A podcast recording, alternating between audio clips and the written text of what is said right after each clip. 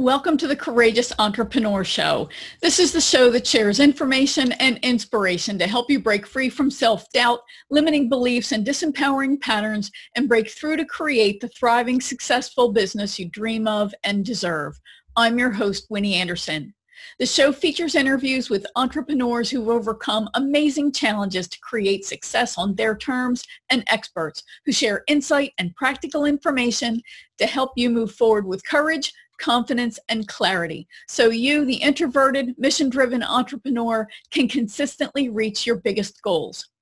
If you like what you hear, I hope you'll share the show with others and you can visit winnieanderson.com slash your way, all one word, winnieanderson.com slash your way to get the show notes, resources, and links for this episode.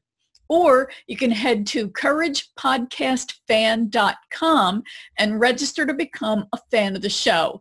You'll get access to all the episodes organized by season as well as by topic, along with show notes, resources, and bonus content, all for free.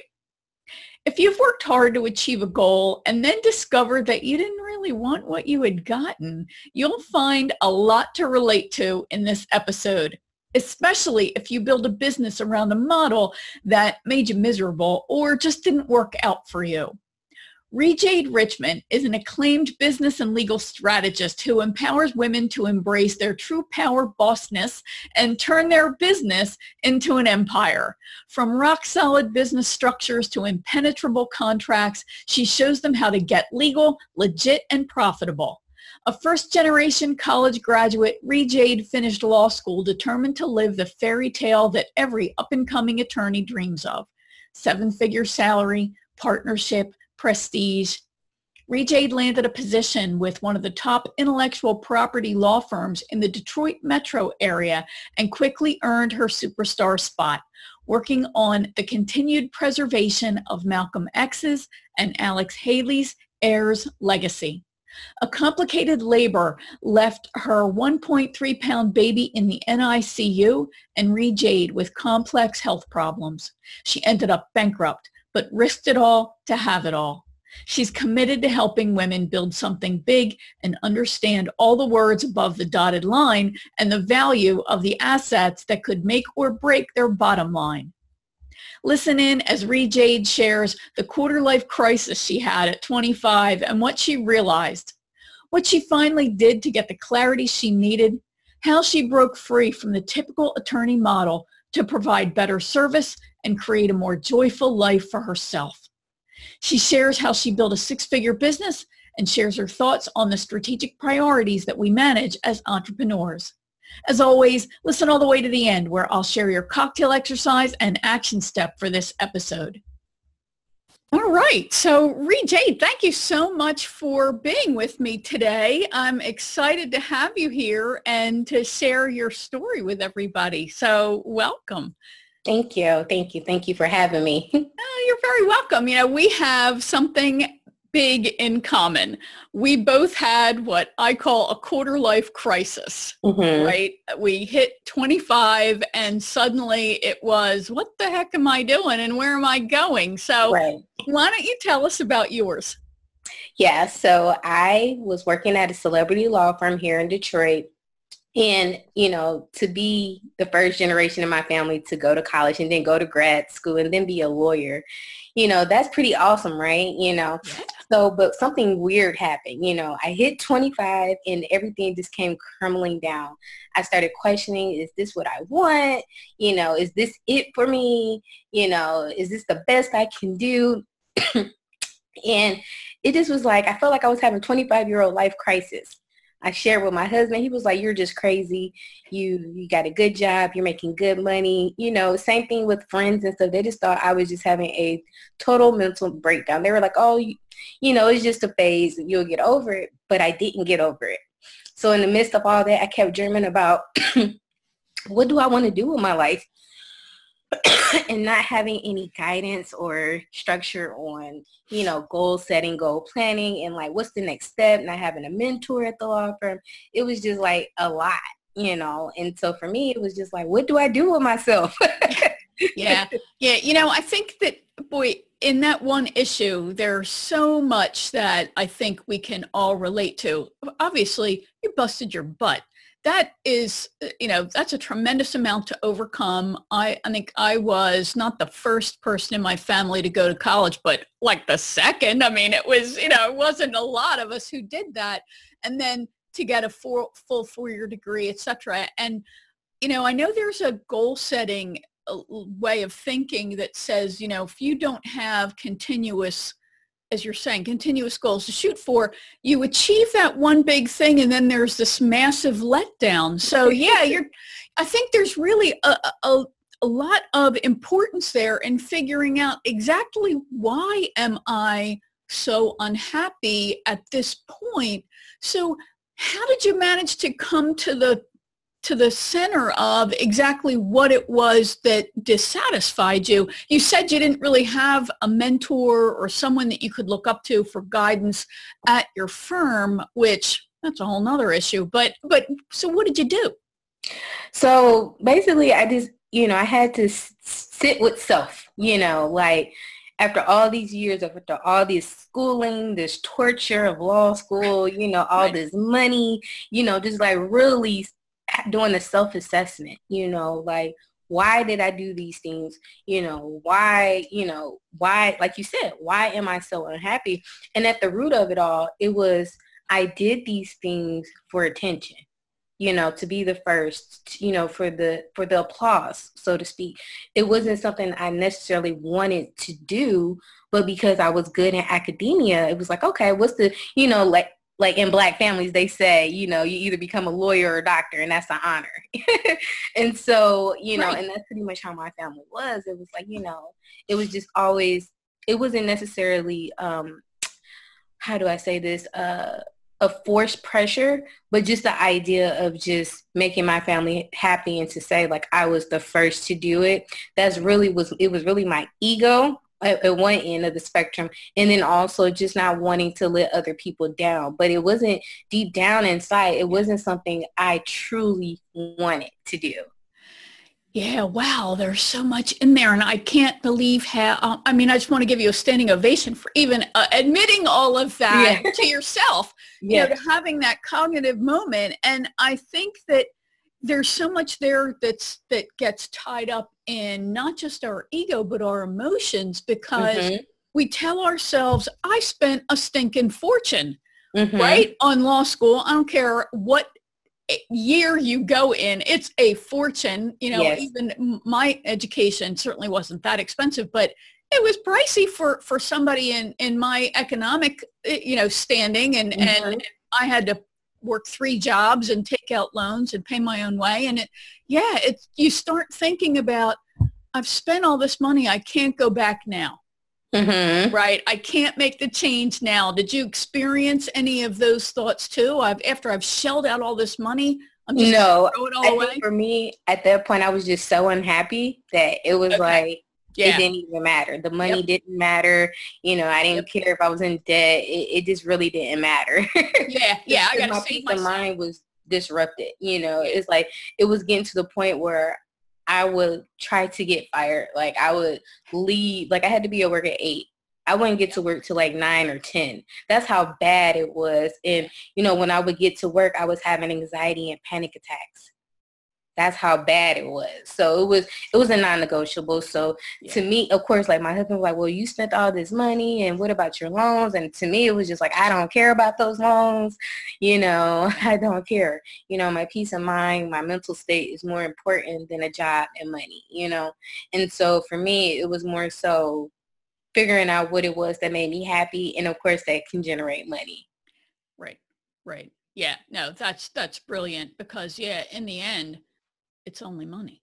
I mean, mm-hmm. just go and get some, and what's mm-hmm. the worst that can happen? Oh, I'll, I'll, pay the bills or not pay the bills. I mean, it, eh, you know, you hate to say that, but that's that's once your your mental and physical health are in jeopardy, something's got to happen. Right. Right. Yeah. Absolutely. Yeah.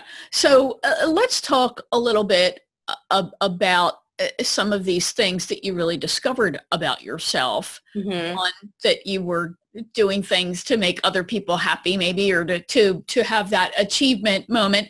What are some of the other big ahas that you had along this journey from where you were law school triumph to where you decided to pivot and go in a different direction? Right so really that was really the only aha that i had. It was more so why, you know, I was doing the things that I was doing. And when I did that, it was like, okay, it's time to shift gears. Right. So it was right. time to go through that that process of rediscovery. Like, okay, what makes me happy? Okay, you know, what am I really good at? You know, that's not going to give me a panic or anxiety attack. right. Right. And so what I started noticing in the midst of me going through this self-discovery phase, there were other women coming into the law firm. And, and I will say this, I was the only woman at the time at the law firm. So that was a whole nother issue in itself. Right. And so as other women came in, other interns into the law firm, I found myself mentoring them.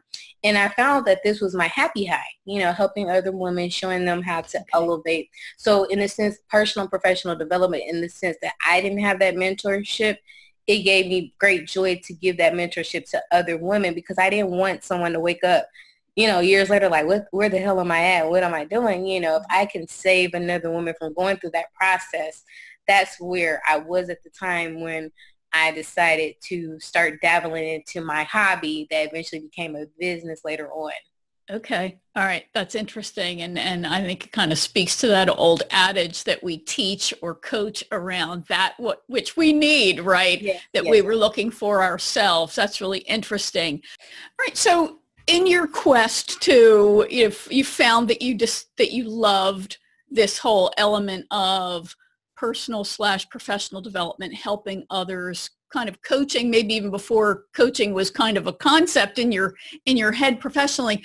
And i know you then formed a a business on your own right? So can you tell us a little bit about the history of that when you when you decided that i got to get out of here literally and you left the firm what was that next step because you started another enterprise right Right. So it wasn't okay. So I need to go back. So it wasn't that fluid that okay, I had this aha moment, then I started a business because that's right. not what happened. So okay. I didn't. I don't want people to be thinking that that's what happened because that's not what happened at all. Actually, what happened was life events happened to me, and I got okay. sick. I was pregnant. Um, it was unexpected, and I got really, really sick and I was hospitalized and I ended up delivering my daughter at 24 weeks. Um, so that's about almost four months, barely five months pregnant. Yeah. Um, so I delivered her. She was one pound, three ounces. In the midst of that, I was hospitalized. In Michigan, we have at-will employment. What that meant was that I got fired. So this hobby that I had in my head, you know, that meant that, you know, no money's coming in now because I'm fired. So that meant that I had to figure out how to get money. And so this is when I said, because like I said, I was mentoring women and things like that, playing with the idea of starting a business. The business wasn't started yet. And so then I decided, you know, I had no choice, had to make money. Um, me in the hospital, daughter in the NICU, no in- medical insurance or anything like that. So I, while my daughter was in the NICU, I started really building the business. Um, I actual business at that point. Okay. And so that was really the turning point because it was really, it was no plan A or plan B. It was kind of by force.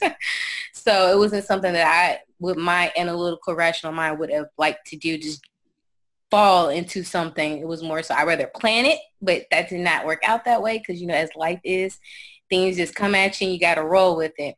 And so that's what really happened to force me to start the business. And that was like really the turning point. And so at the time I called it search for her existence because at the time I was searching for who I was. And so that was the, where the name came from. And before the previous logo, um, it was women with no faces. That was the original logos because women were searching for who they are because the focus was personal and professional development at the time for search for her existence. And so that's really the focal point of when things started changing. And then, it, then I got sick and then I went into kidney failure. And so still, still have to build the business regardless. Right. You know, still got medical bills, daughter still in the NICU. And so really I was building a business while I was sick. And so that's why it was called Search for Her Existence. And so the focus at the time was personal and professional development. But when I started the business, like I had no clue. Like, yeah, I was a lawyer. I knew the legal stuff, but I did legal in running a bit, operating a business is two different things. I had no clue. So in the midst of that, I failed a lot, you know, but because there was no plan B, failure wasn't an option. You know, it was like, okay, let's right. figure this thing out. And at the time, I thought I was just, I really didn't like law because, like I said, I did the self-assessment. So I thought I hated law because the environment I was in. but as time went on, I kept getting certain questions from women. Even though I was doing personal and professional development, it was always legal questions. And so I'm like, I'm not advertising legal, but a lot of people knew me as that legal person. And so I was like, okay, do I really want to do legal? Because when I was doing it, I was having panic and anxiety attacks. and so what I felt, so I, I started taking on, I was still doing personal professional development, but then I started doing some legal things on the side to see, okay, is this really what I wanted to do? And I, what I discovered was that I actually liked law but I was doing it on my own terms, which made me happy. Like I wasn't charging billable hours because I thought that was a scam. I, you know, I will only work with women, which I absolutely love, to see them start their babies and see them blossom and make sure that they're legit. You know, that was my, that was another happy place. So it reminded me of how I felt when I was mentoring women in the law firm to actually helping women start legal businesses and so as it evolved, I went from the startup phase to the actually maintaining or protecting women's assets. And so that's kind of how the evolution of, you know, it took me failing at the beginning beginning of the business to see like, okay, this is not working. You know, something's got to give. Like I feel like I'm pretty smart now, you know, but but you know, just putting in perspective, no one really wants to pay, you know, you know, to accommodate my lifestyle. We'll just say it like that. No one wants to really pay for personal professional development when you can buy a book. You know, you can listen to an audio. You know, you know, people pay for coaching, but for me, I wasn't trying to be a personal coach or a life coach or anything like that because to me, I felt like I wasn't qualified because I was a hot mess myself. and so, you know, the ev- that's really how the evolution of it came for me. You know, okay. just really falling into the business because of life circumstances and just trying to figure it out because right. I have this little person depending on me plus me and my health. So it was kind of like failure was really no option for me. Right, right. But you mentioned that you did fail a lot. I so, did. So, so let's let's just clarify what are you, what are your definitions of failures and you know can you just give us an example of mm-hmm. one on your journey? Yeah, so like I said, the personal professional development part of the business that I had, it was a failure. Like it didn't generate money. That's that a failure. First, yeah, that first year, I want to say I generated under three thousand dollars. Yeah. You know, so that was a huge failure. And then I had to go back to the drawing board to figure out like, okay, what is it that I'm doing wrong? And what I found was that I wasn't serving the people who I wasn't giving them what they wanted. I wasn't giving the people what they wanted. And really what they wanted was legal consultation and business advice. Right. Yeah. I think the other big interesting thing that you point out is that you thought you hated what you were doing, but it was in actuality the environment and the constraints that you were forced to work in because of the model, right? The standard mm-hmm. law firm model, which get the billable hours, a million hours of working, etc. And once you were freed from that kind of model, I think my interpretation as I listen and, and as I, have read a little bit about you is that you now you're you're taking you're what you really did enjoy doing, consulting with people, right, and women especially, and you started to make it fit a model that you wanted. Would you say right. that's that's true? Okay, yeah. great. Yeah. yeah. Yeah. What I do is so unorthodox in the legal community. And, you know, it's, you know, it's kind of like bending along the lines of legal ethics because they have, you know, we are all bound by these certain laws right as attorneys and you know they want us to you know if you're an attorney they prefer you to have a law firm they prefer, but it's not legal a legal requirement. And me, I don't have a law firm. I have a business, a consulting firm, and we do legal things, you know. Um, but everything we do is legal, but it, it, doesn't fit, you know, a lot of lawyers here where I'm at. They're like, Roger, you, you don't do it like us. I'm like, I know. I don't want to. I don't want to do billable hours. I don't want to put, I don't want to force people into retainer agreements. I don't want, because my goal is not to steal your money. My goal is to help you protect your assets, make yeah. sure you're legal, you know. Yeah. And I don't have to do that through billable hours. I don't have to charge you 50 hours to get one thing done. And for me, it was really, it was draining to see people who are really trying to do good in their business or their lives.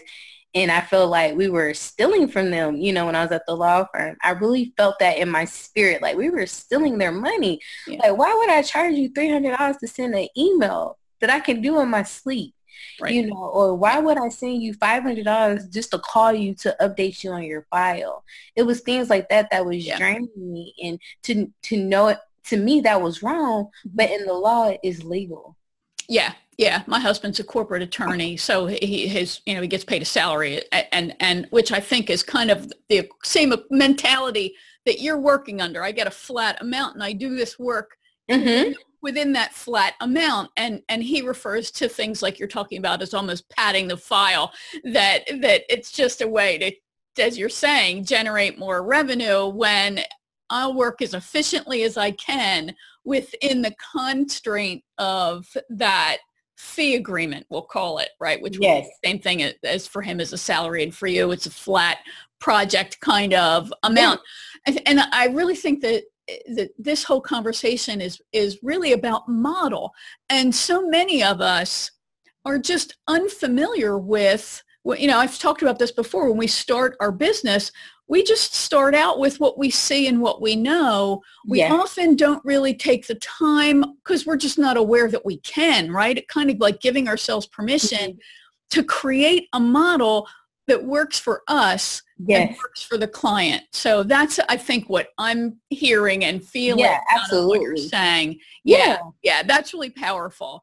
Um, so eh, yeah, I, I, yeah, I really think that that is such a tremendous issue for so many of us. We see gurus or mm-hmm. we see mm-hmm. other people. I mean, just the fact that you became an attorney, you know, you, you don't see other people like you with, uh, I think women in general yeah. Right. There are certain professions where, especially women of a certain age like me, we never saw other, I, I never saw a woman who was a lawyer mm-hmm. when I mm-hmm. grew up. There were no female lawyers of, of any color or any stripe. There just weren't any. So it never hit me to think about becoming one and no one could then fuel any interest that I had in anything else, right? So you just go into this path anyway, I think that's a really fascinating conversation and, and issue. So let's talk about the courageous actions that are necessary for building and growing any business. And just one is the whole self-awareness that, that you yeah. obviously have, which I think is fantastic. But let's let's start right at the top, right, with marketing, because if there's no marketing, obviously there's there's no real business. So as you were growing your business, how did one, how did you market it? And two, then how did you balance marketing for new clients with serving your existing clients? So I think that's always a struggle for us too. Right. So marketing, when I first started, had no concept. So it was more so, it, and it was difficult for me because I didn't want to be seen as a failure because a lot of people knew me as the lawyer, right? Right. right. So starting this whole business thing, it was, it was a real struggle for me. And plus I didn't want to hear my family's mouth um, right. So generally where I started was I would go to events. I went to local events here in Detroit. Mm-hmm. Um, so I did that. And then um, I went vended at tables and things like that. Got my okay. name out there. And that's really how I started getting my first clients. Okay. Um, really testing the waters, seeing what they wanted, seeing how I can serve them. And again, like I said, that recurring thing kept popping up. They wanted legal help. They didn't want the personal professional development. Yeah. They wanted that legal help. So that's really um, how I started was just word of mouth. And that's really how people okay. referred me to other people because I really didn't do a lot of online marketing because I had that fear that first those that first year, so to speak, in business. Right. Um, but then moving forward to the second year when I started shifting from the personal professional development to actually business consulting, um, that's when I started to see the shift in the business. Um, the marketing, I wouldn't say it ever changed from the per- from current clients to new clients. I think it was always the same because it was always word of mouth. People just really love my personality.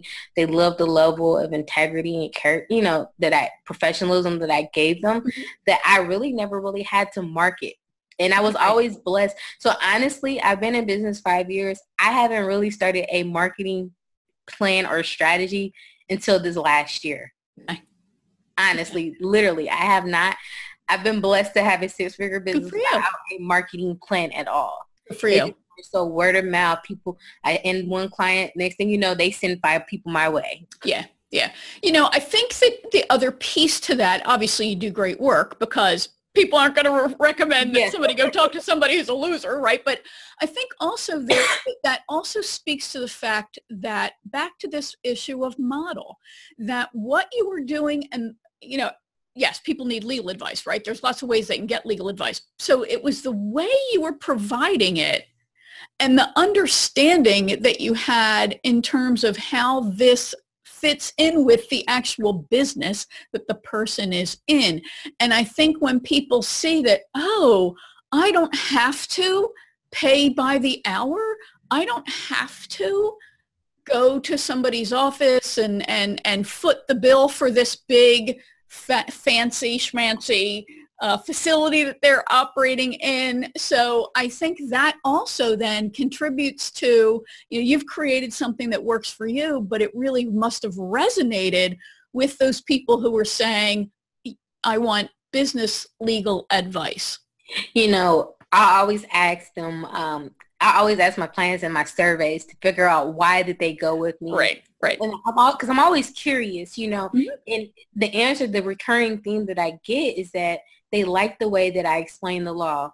They, it makes them feel comfortable. It makes them feel at home. I make them feel a part of a family that, you know, even though they're not filing a trademark, they understand what's going on. They understand the process. They don't feel like they're just paying for a service and they really don't know. And a lot of things I get from clients when they hire a different attorney, they're like, I didn't know what this meant. I didn't, they did this contract for me for my service, but I just don't understand it. Like, so when I'm giving it to my clients, I don't even know how to explain it to them you know, it was just a lot of level of understanding that they didn't have. They felt like they were, they felt like they were hiring an attorney, but they didn't understand what they were getting when they yeah. finally paid. And so that's the thing I've always gotten from my clients. Like they feel like they understand. So when they're, even if they go with someone else in the near future, they can articulate like, hey, this is what I got done before that's legal and this is you know, I understand this is my trademark. It's protected for 10 years. It's in this category and they know why it's in the category. It's not just, okay, I got this trademark because I needed it it was like, okay, I, I got this trademark because I'm operating my business in X, Y, and Z, and this yeah. is how I'm protected. And if right. someone infringes upon it, this is what I do. I send this cease and desist. And if they don't stop, I file this claim in this court for this amount, and this is how much I can get. Like they know the process and they don't, you know, so when they work with me, they have a general understanding. And on the flip side is that when I work with you, I just don't do your legal. I look at your business to figure out how does it fit in because legal can be expensive. And as we know, and as I know, right. business structure can change what you're doing, what you're offering, you know, so I want to see what are you doing within the next five to 10 years? Have you even thought about that? So I, am just not right. focused on the right now in your business. I'm focused on the legal in the future as right. well. And that's what makes me so different. And they really, my clients have a really great appreciation for that because I'm like, okay, well, if you have this trademark, what happens if you say you want to do this certification program? What about licensing? What about franchising? What about contracts? You know, what, you know, how does that overplay in your business? So it does not extend to just the trademark. It extends to other legal components of your business and how it can tie into it. And so yeah that's why I don't dub myself as an intellectual property attorney. I say I'm a business and legal strategist because I'm I'm working I'm infusing business principles and legal principles principles together right. to ensure that you're protected overall. Right. Yeah. Yeah, and that that is is very unique and also speaks then to the sales process because there's this educational piece, you know, I refer to sales as four steps, educate, elevate, inspire, and invite. And, and you're certainly educating your folks in that this is a lot more complicated than you think it is, which then elevates you in their eyes. So eh, there's so much um, ele- there's so much baggage around sales and selling and did you did you experience any of that in in yes. asking for the sit? Yes. Okay. So yes, you want to talk I hate about it. Absolutely hated it. Um, and here's why: because I still had that stigma from the law firm. So in my mind, it was just the icky thing to do, you know. Yeah. And, and then, then like you said, then we had all these gurus say you have to do it this way, and right it, it just for me I, I just didn't like it. And so i had to figure out what worked for me. And for me like i don't i don't do sales. Like i don't at all. You know what i do is i offer you value. And if you see value in what i offer then you you're going to say hey how can i work with you? Hey you know what is the price? What is the investment and that's pretty much how I do it. Now, I always do strategy calls. I used to do free discovery calls. I don't do them anymore. Right. But what I do is I do a strategy call because what I give you in that strategy call, you can actually go do it yourself. If you want to go file your trademark, because I tell you exactly what needs to happen. If you feel confident, you can literally take what I give you and run with it. And so that's why I charge now for my strategy calls. But no, I don't. I don't do sales calls at all. Um, it just makes me feel icky. It yeah. gives me anxiety. I don't do them.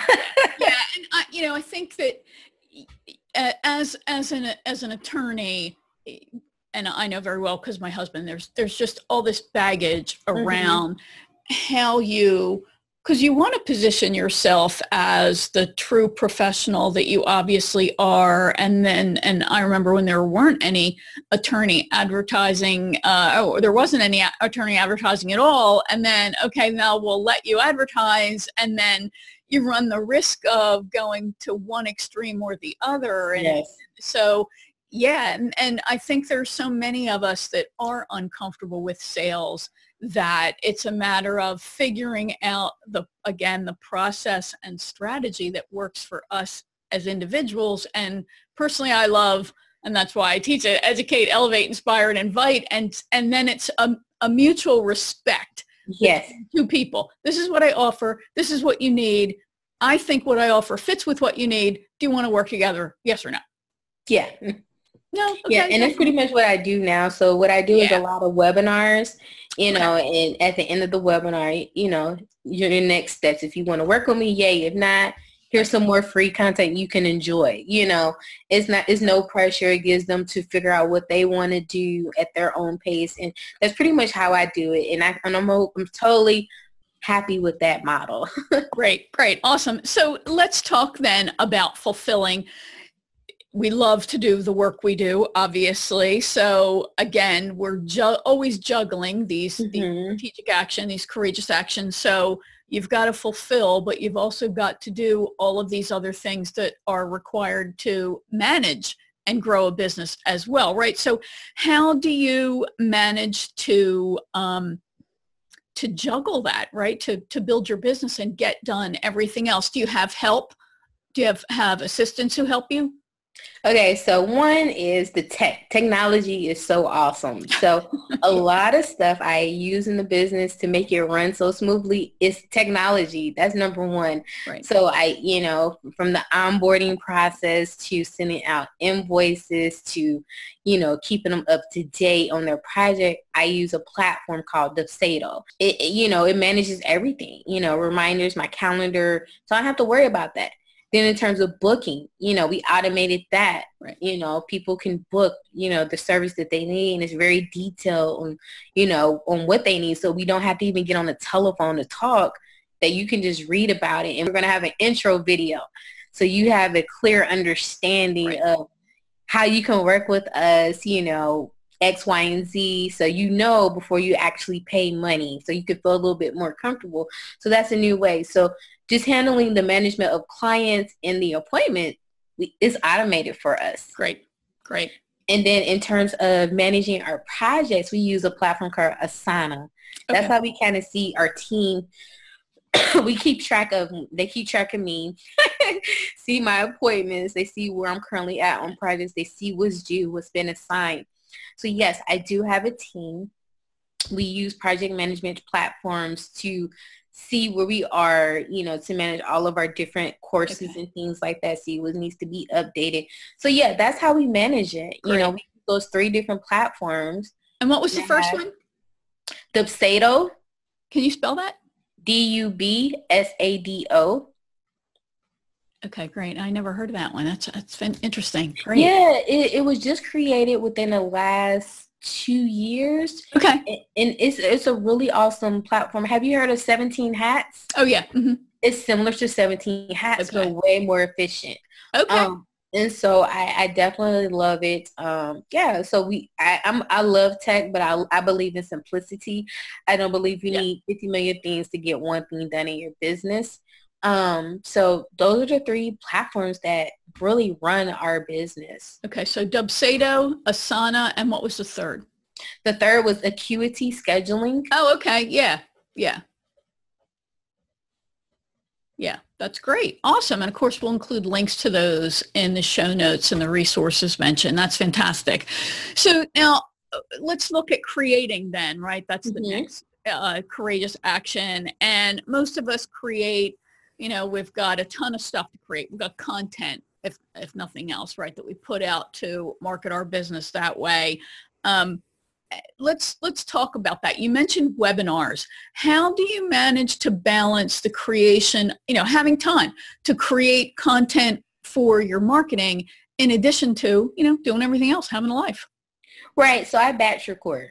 Okay. So I pick a day out the week and then I just record a ton of content. Okay. You know, so I kind of know, so every month in my business, so to speak, I have a different theme, but it revolves around two, two of my services, protecting your assets. Right. And it always revolves around um, that one-on-one if you want to be profitable because I have that's another side of my business helping women make more money in their business after right. they're legal.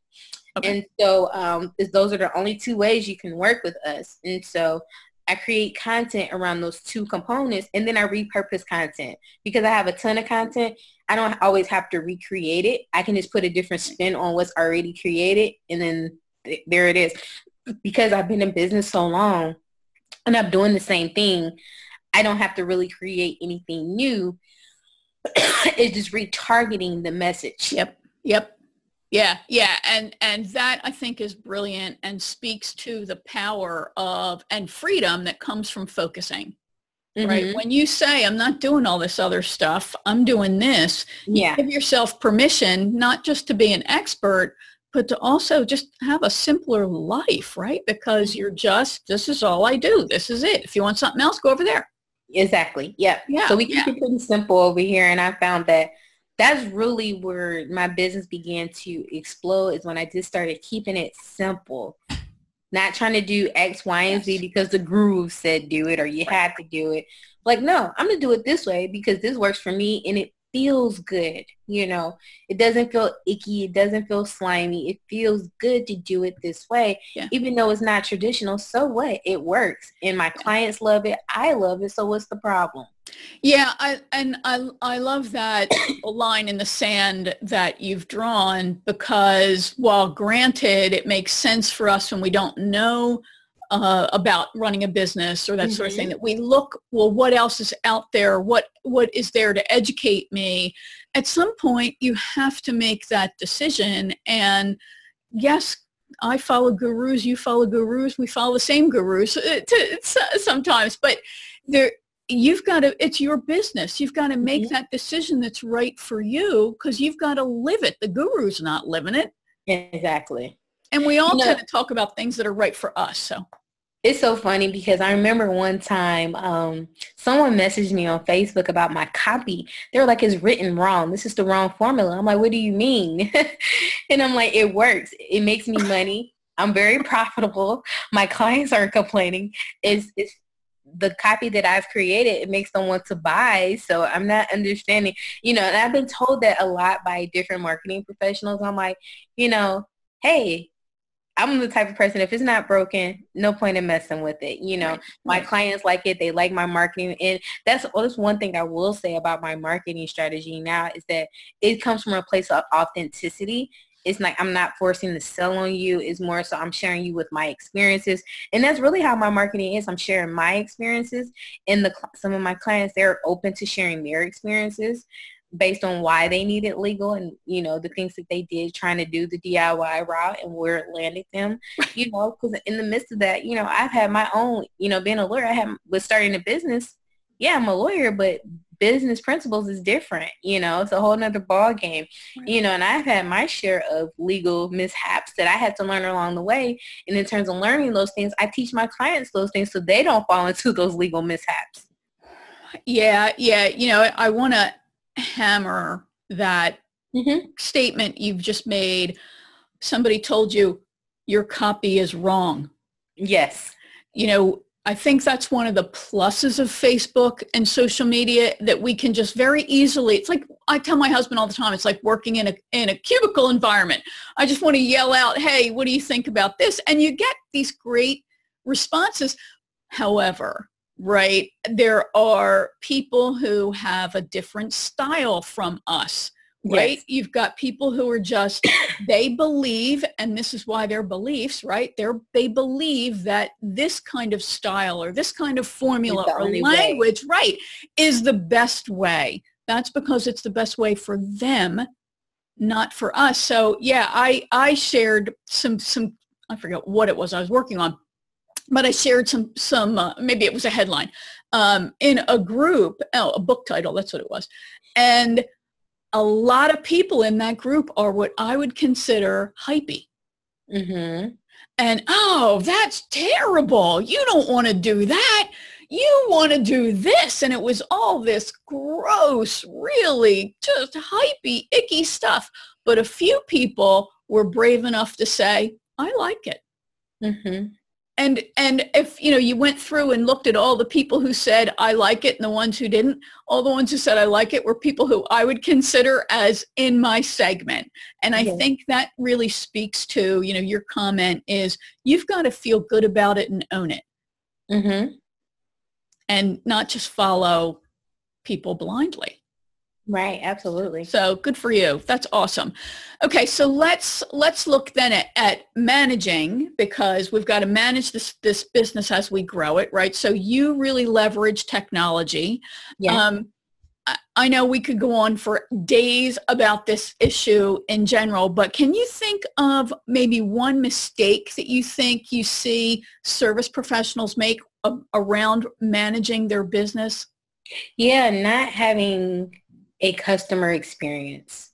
I feel like, and I think that's one of the things that I did have an issue with. Just like, okay, after you get the client, how do I want them to feel? Because you, because right. I never want them to feel like I pay my money and they're not loved or appreciated or yeah. valued. You yeah. know, I want every person who comes through my company to feel appreciated. You know, and just providing that customer experience i think a lot of businesses because we're in this so fast go go go environment like I gotta make the sale I gotta do this. I feel the customer experience is really missing nowadays after the sale. Like i feel like we do all this a lot of people does all this work to get them in but then afterwards even after the work is completed, there's no experience being provided to them. And yeah. so I think that in management, I think that's the biggest mistake. The customer experience yeah. is so key because that's going to keep that relationship, maintain that relationship. Right. And then they can be your marketing piece, your free marketing piece if you provide them with a great experience. Yeah. Yeah that's yeah i think that's that's great. And and a really important thing to remember that it is part of managing that you need to create these systems and processes that really help people feel valued and not just a number. So yeah really great point.